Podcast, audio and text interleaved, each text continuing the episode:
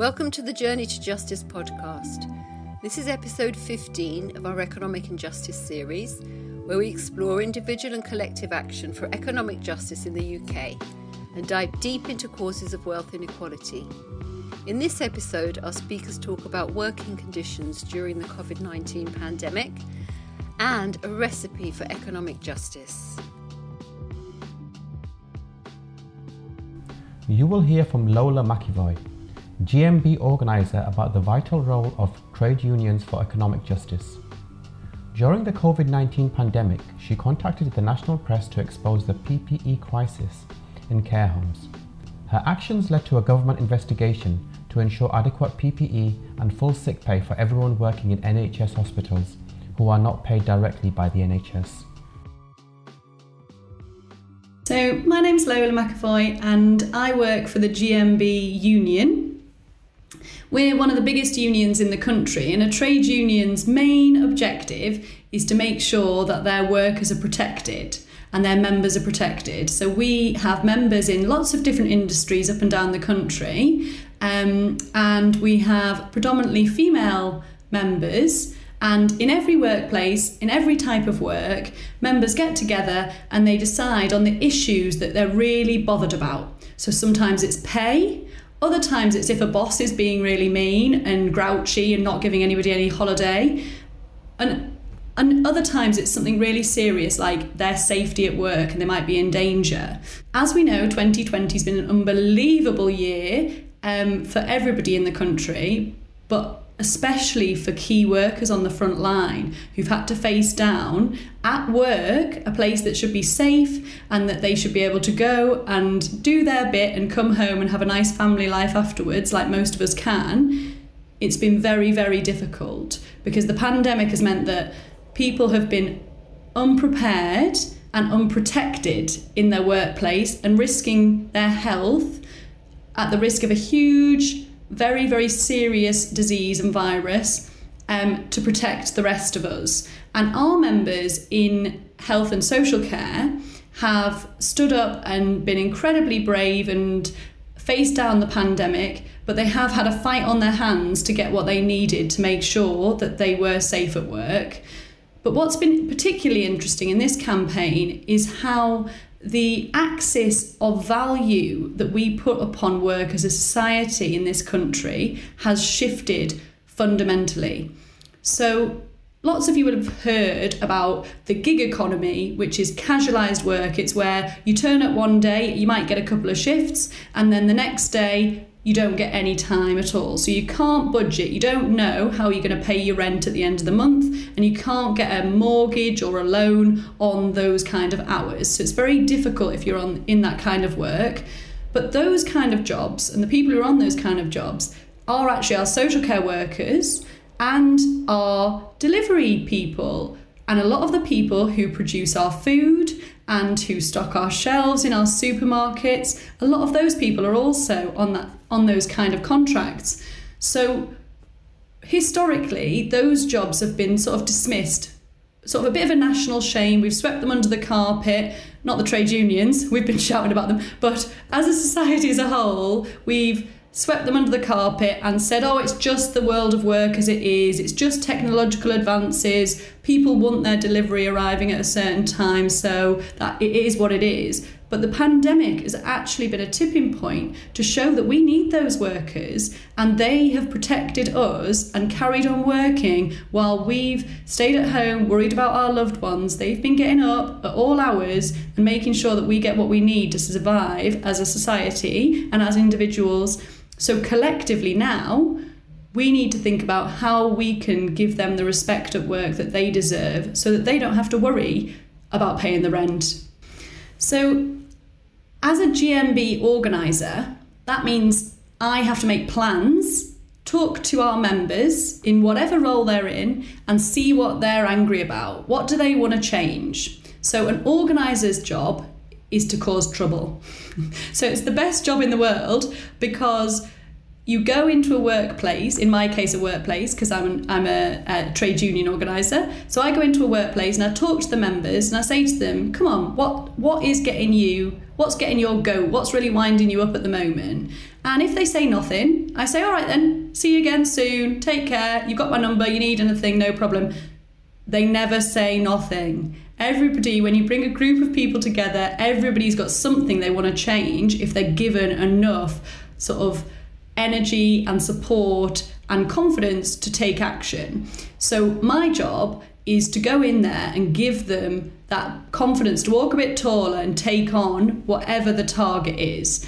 And it might be as something as simple as just writing a collective letter and saying, actually, we really need some face masks because it's not safe at work for us to be looking after our elderly residents in a care home um, without this protection, or it might be industrial action. Now, industrial action um, is the strongest and is the sharpest tool in a trade union's toolbox. And we do everything we can to avoid industrial action for a number of reasons. One, because it's unpopular. So people find it very difficult to go on strike. They don't see themselves as that. It's a very difficult thing to do to say, actually, I'm not going into work today because I'm standing up for something. there's a lot of mental barriers to that. There's also financial barriers. If you if you take a day in industrial action, so to go on strike, you actually lose a day's pay. So the trade union's job is to make sure that if you're a low paid worker, we'll support you through that. And also, there's a lot of sort of stigma attached when you go back to work. So people are worried about what happens when I get back to work. Am I going to be told off? Am I going to lose pay? Am I going to be bullied? And so, although it is our strongest suit, it takes a lot of work and the threat of it is really important. And my job is to encourage people to stand up and be prepared to take that industrial action if they need to to fight for what they want to win. And we would only ever encourage industrial action on something very serious. But over the course of the pandemic, obviously, there were things like people's actual lives at risk. That is the most serious thing anyone can face in the workplace is to be going to work and potentially catching a deadly virus that there is no cure for and dying because you weren't protected. So my job was to raise the alarm about things like the PPE in the care homes. So when I got the phone calls from our members saying, I'm not sure this is right, Lola. So one of our brilliant um, care workers works in a care home in East London, and she rang me and said, um, I think this isn't right. Hope you've got a minute to speak to me. And I said, Yeah, of course I do. And you know, she earns the minimum wage, so that is the lowest wage that the government will allow an employer to pay um, without them being fined. And she's looking after our grandmas and granddads and our mums and dads who are incredibly um, vulnerable and need a lot of care, and she's not given any proper salary for that. But she rang me and said, "Oh, we're using um, we're using bin bags, um, wrapped around ourselves on top of our uniform because there's no aprons." And um, I've I've been looking at the news and it says that we should. You know the, the the health secretary saying that there's lots of um of this protective equipment has arrived, but we haven't got it, and I, don't know what to do. And she also said that they were being um, told that they weren't allowed to use the face masks in case they ran out, in case um, in case there was any uh, unless there were any confirmed cases of COVID nineteen. My job in that instance was to raise that and get national media attention, which is what we did. So I took the story from that she'd told me and I gave it to the national press and we got a number of different TV hits about it, and then the government had to uh, investigate where the PPE was and ensure that it was actually going to the right care homes. The the members that we'd mentored and developed to give them the confidence to speak out were the ones who rang up and said, "I'm prepared to go to the media." To tell the country that the PPE guidance, when we as paramedics should be wearing a mask, is wrong. So, at the very beginning of the pandemic, people were told if they are not if they're not wearing if they haven't got COVID symptoms, they are not, you're not to wear protective equipment. So, in the words of one of our reps, she rang me and said, We're dropping like flies because the paramedics were going in, they were told they weren't allowed the PPE, and we know that was because there was a shortage, so they weren't allowed a mask. And they were catching it from family members, from the people who were symptomatic. And so they called me and said that it's wrong. Lola, the guidance is wrong. We've got to get the guidance changed. So then it's about what do I have? What tools do I have to use to gain some impact for our members how can i how can i change this power dynamic and one of those was about statistics and data and i always think when you use data and statistics you have to combat it with stories so what we did was get the stories of our reps get them to talk about what their situation was get them to tell us a bit in a human way about what makes them just like everybody else and to back that up with the sickness statistics that are publicly available. So it's about using what's publicly available and then putting some true human stories to it. So one of our reps said that what she was really worried about was um, taking it home to a daughter, taking it home to a husband, because he he was a person of colour, and we were seeing that the trends and the way that the people of colour were um, dealing with COVID 19 was disproportionately impacting communities of colour, and that they were like really, really suffering at the hands of this terrible virus. She was really upset and worried about that. So we added that into the story, which meant that more people were interested in the story because it had a different media hook. The other thing that's really important is to get our members, our ordinary people doing those jobs front and center. So I put a lot of them up in um, what's called anonymized media interviews, and everybody would have seen them on the telly. It's where you can see a shadow, and we don't give the name because we don't want any repercussions for them to be speaking out, but there are that's a, a big way that we use um, media to expose what's going on because a first-hand testimony where someone says I'm worried about getting COVID and I'm worried about the impact it'll have, and I'm a key worker, I'm a paramedic, that really resonates with people at home. Public opinion is very important, but we're all humans. And so if you get the right narrator to tell the story and you put it in a lived experience of a lot of other people, you find the common thread of humanity, people will agree with you. If you tell people off, and you are very aggressive about why other people need to support your campaign and you're really crabby, people are going to go home, watch X Factor because they're tired and things are stressful and 2020 has been rubbish. so if you actually think about how you can bring people with you and start from a space of shared common experience, it is doable. The the members are the union, so all of it is about the members and how they benefit for themselves and how they take an active role in winning from the ground up. And that's what's really great, right? It's contagious. People go, oh, actually, I fancy taking a bit of action. I want to take some action. I could do that. I could have a go at that. That looks quite fun. And you get people getting in touch and saying, how did you do that? Will you just tell me what went on? And it isn't complicated. It's just there are very straight ways to do it. Just get a group of people together who've got energy and be creative and articulate what your demands are. So in the pandemic, we've won sick, full sick pay for everybody in the country who works in the NHS hospitals but isn't paid by the NHS. And that's thousands and thousands of the cleaners and the porters and the security guards. They we won full sick pay for them. We want an extension to the statutory sick pay from instead of being on day three, where you had to wait three days unpaid if you were ill, just to check you weren't faking it, we got that removed to bring it forward that you would be paid from day one if you fell ill. That's for everybody in the whole country. And we got a lot of different other um, wins for people families if they did catch COVID at work and sadly pass away. So, one of the big things that we saw in this pandemic is that people on the front line, our key workers, have lost their lives. And the government was not supporting the lower paid key workers in the same way as it was supporting the higher paid key workers. And we got a win to make sure that everybody was treated the same because COVID doesn't discriminate based on salary, so neither should we. And on top of all of that, there have been a number of big shifts that we've been able to do around the way that we respect and honour the work that these people do.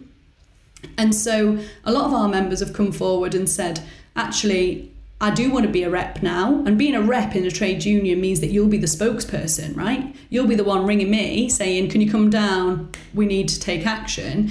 And people are starting to walk taller and they are starting to recognize that they've got more capital now because of the narrative shift around what, what's going on in the country. It's not right that the people looking after our elderly, our grandmas and granddads, um, in their later years, are, are not given a decent wage and are, not, and are struggling at the you know at the very bottom asking for crumbs from the table in a pandemic that's wrong. So we want to see that going forward the pandemic will there will be lessons to be learned and that it will fundamentally change the way we value the work of people like our carers In this episode, A Recipe for Economic Justice, we hear from Barry Supple, Emeritus Professor of Economic History at University of Cambridge and a former director of the Leverhulme Trust. He explains what an economically just society looks like and explores degrees of justice and fairness. He describes three important ingredients for achieving economic justice in society the provision of education, a well resourced welfare state, and a progressive taxation system as an economic historian, I was, of course, interested in, in this sort of issue of uh, justice, but over time and in relation to different sorts of societies. Uh, and in fact, my main interests were uh, in, in English society, British society, a fairly long time ago. Well, what would an economically just United Kingdom look like?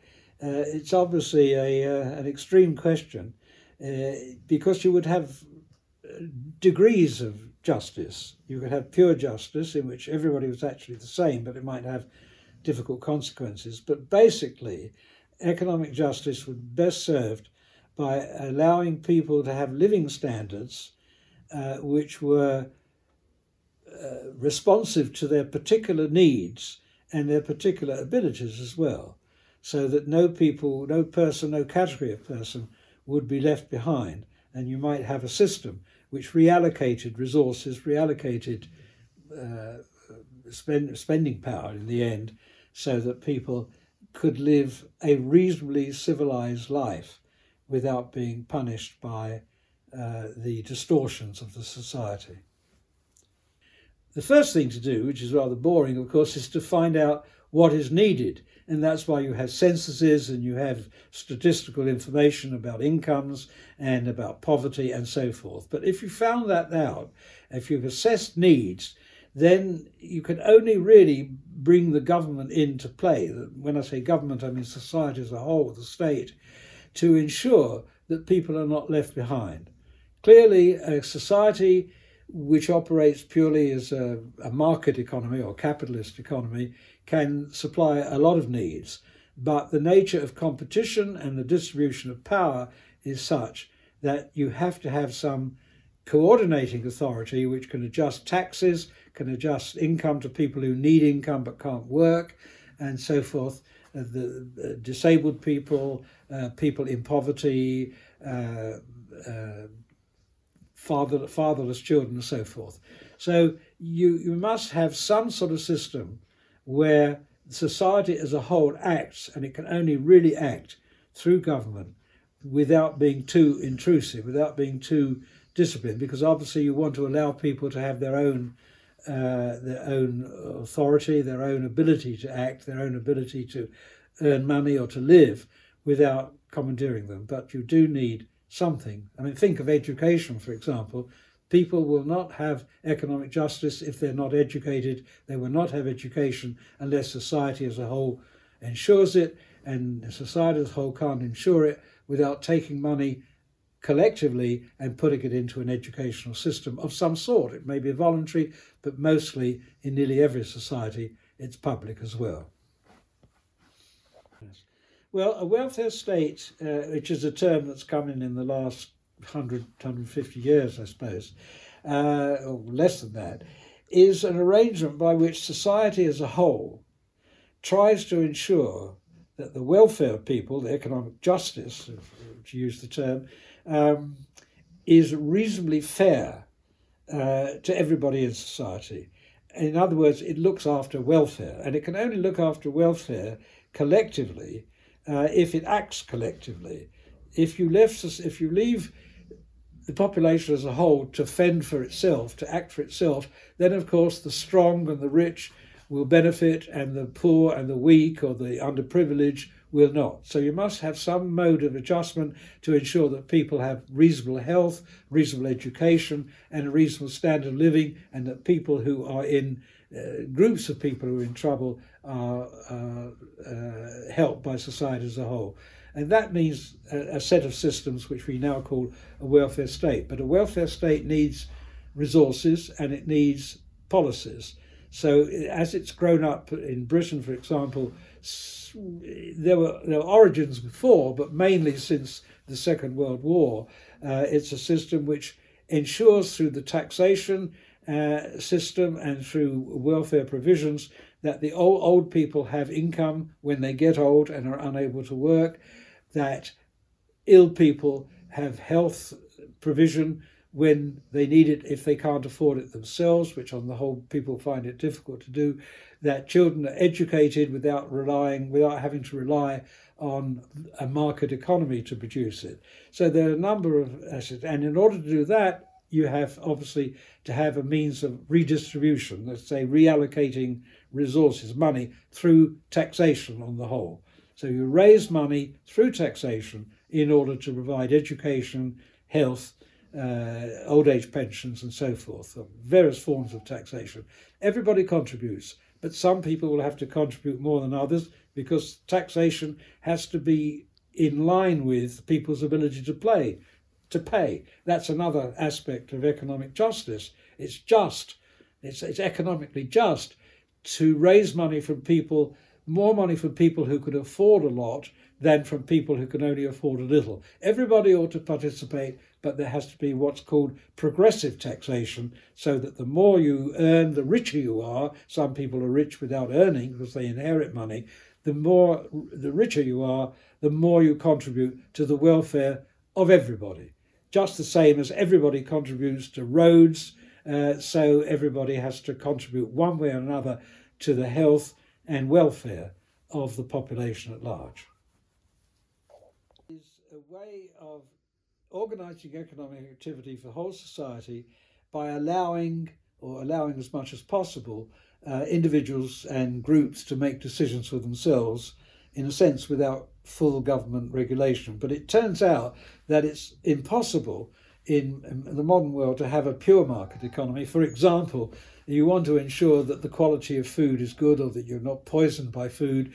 You want to ensure that when people go on the roads, they all drive on the left or the right, depending on which country they're in.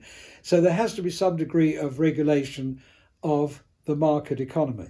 But beyond that, there is a question of whether the market economy purely, i.e., allowing individuals and companies to organize economic activity will ensure a degree of justice. And history doesn't doesn't really support the view that you can leave it to the market uh, without government intervention, because then you get uh, uneven uh, inequality of income. You get people who are exploited and oppressed. You get uh, young young people having to climb chimneys, which happened in the in the 19th century. So you want to ensure, possibly through, certainly through some degree of regulation, that the market works fairly for people. But you go beyond that because there are certain activities or certain circumstances in which the, the state or the society as a whole, people talk about the state, but we're really talking about the group of, of, of the whole population coming together in a government, uh, society as a whole ensures that you have a degree of economic justice or even efficiency. Think of a war. It's not possible in the modern world to have a war which is fought on a basic of market economies. The state must intervene to raise taxes, to raise armies, to redistribute uh, food and welfare so that it's fair to people, which happened during the war. You have a system of rationing. You can't run a modern war in a modern society without some degree of rationing, and only the state can do that. But that's economic justice. You're ensuring that people's living standards are fairly distributed. And most important of all, at the moment that we're recording, that in a major epidemic like the coronavirus, you must ensure that the that you can't rely solely on the market. You must ensure that society as a whole, through a health service, through uh, regulations, through uh, the formal organisation, that you minimise the amount of death. Really, you minimise the illness, and you move to uh, help people who are suffering from it. So you can't, you couldn't run a major crisis through a purely market economy. You can have a lot of market uh, people operating if you have the regulations in the way they can operate. This was the example of that in, in Britain has been, for example, the railways or the water companies. In in uh, the early 19, early uh, 20th century, uh, mid 20th century, from the mid century, the railways uh, were run by the state. It was the National Coal Board, uh, uh sorry, National Rail System, British Rail. Uh, but when we introduced the market and the railways are run by private companies, even then the state has to set out regulations to ensure that they run safely, that the uh, uh, people who use the railways and pay for the railways are not exploited, that profits are not excessive. So, in a modern, very complicated society, there are always going to be circumstances in which you cannot leave things to the market, as, as it said. You must, to some extent, intervene, even if you allow a good deal of freedom. It must be freedom within some degree of organisation. And in the end, that's how you achieve economic justice. Otherwise, injustice will result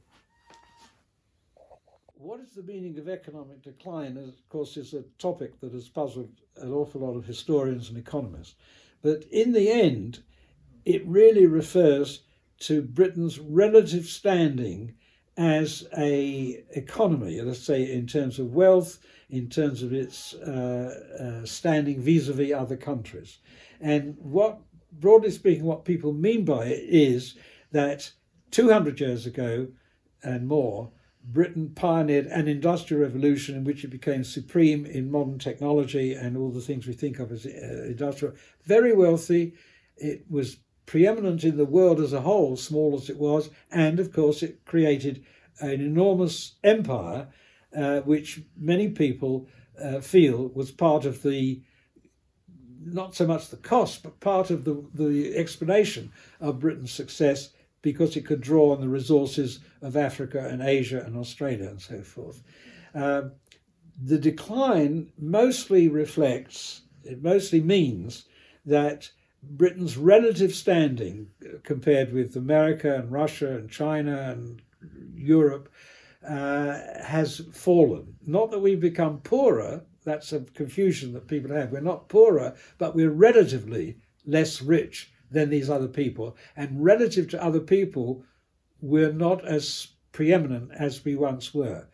That's partly because the great industries, coal, iron, steel, uh, chemicals, uh, have all grown elsewhere uh, in other countries and have outbid us, so that we are com- less competitive than, we, than we were. And that's one reason we did join the European Union in in the 1970s that people felt then that we would we needed the help of these other countries the the ultimate explanation of this fall in our industrial supremacy is uh, difficult to answer but basically it's because we were not able to be as productive the productivity the the uh, efficiency with which we worked on all these things um, fell. Part of it was because we were dealing with old resources like the coal industry. There was a limit to the amount of coal we could dig out. But also, it was a question of not quite managing to keep up with the industrial work of other countries. However, I believe, uh, and this is where it becomes controversial, that we we substituted to a large extent our ability to work in, in services. Our financial services remained supreme and still are very important in the world as a whole, banking, insurance, and so forth. So we, we, we adjusted the sort of economy we had to suit that need. And, and the fact of the matter is, as I've often argued, that nowadays our population is much better off than their great grandparents were. So it's very awkward to talk about decline uh, if we're richer than our predecessors, our ancestors were. The reason we talk about decline is we we have ambitions to be even even richer than we even uh, even greater welfare than we had, and also to keep up with other countries if we can. So it's it's a matter of competition and relative standing as much as the absolute. We're not poorer; we're relatively less rich than we were compared with other countries, and that, that is the whole question of the debate about. Uh, uh, Brexit and entering Europe and leaving Europe uh, turns on that whether we can stand if you like, uh, not so much alone, stand outside uh, a European or, join, rejoin them. And, uh, and that's where the controversy is. But decline is a relative matter, but it's very important because it affects the way people think, it affects what we can do. It's, it's all very well, as I say, that we're no poorer than we were, but the needs of a national health service are much greater than they were. So although we're we're richer than our grandparents were, we need even more resources to keep up with modern uh, modern medicine and, and dealing with the. We're also growing a very we're an old society, so we need more money simply to help people who can't work anymore but are living into their 80s and 90s. Uh, so it, it, it's a very complicated issue. Decline is not a straightforward question. For more podcasts in this series, search for Journey to Justice on any podcast platform. If you're interested in education for economic justice or community action, visit www.economicinjustice.org.uk to make the most of our resources.